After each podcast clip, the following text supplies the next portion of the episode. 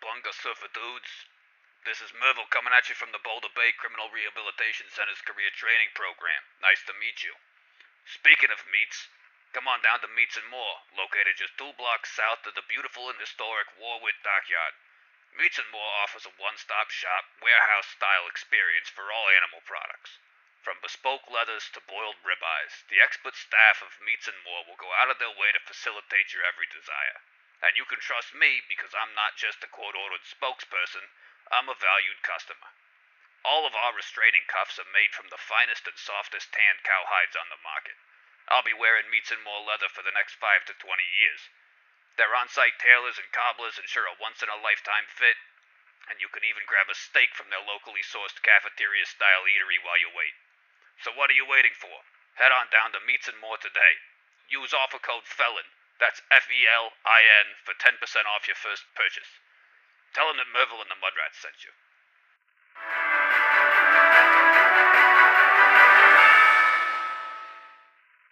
And welcome back.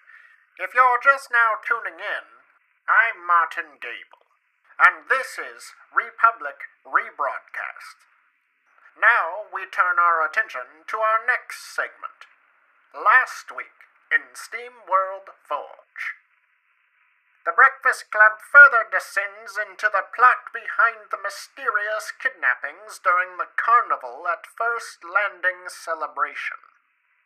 In great need of assistance and possibly some travel money, they found themselves at the porcelain palace belonging to the Duke and Duchess of Oberland.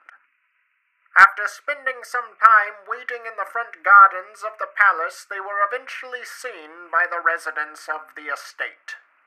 To which the party conveyed their story as best as possible to the skeptical lord and lady despite Doran's withholdings.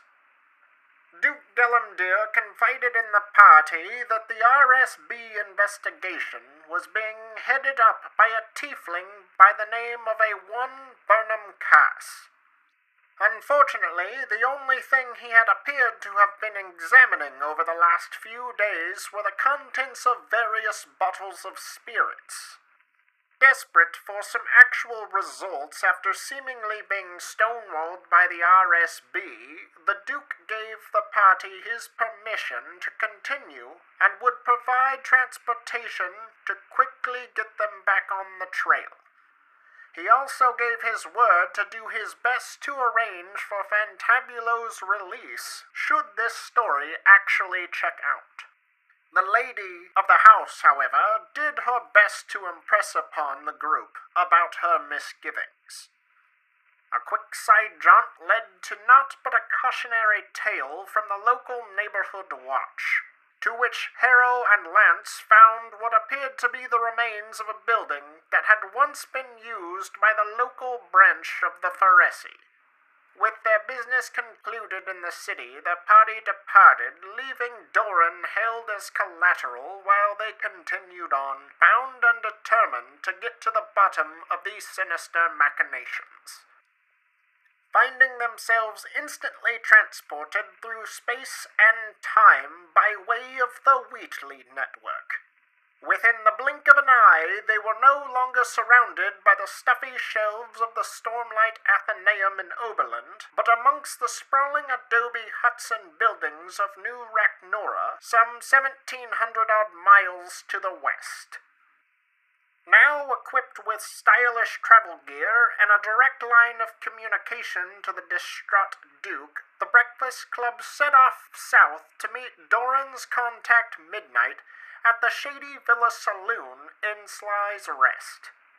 But not before a chance encounter with some thugs named the Rattlers redirected the party towards some newfound friends and the safety of Rudmar Abbey. Were those just idle threats from a distraught parent? Or is there something more than meets the eye? Who are these unusual folk from the Abbey, and what could they possibly want? Will Yuri finally have his name cleared?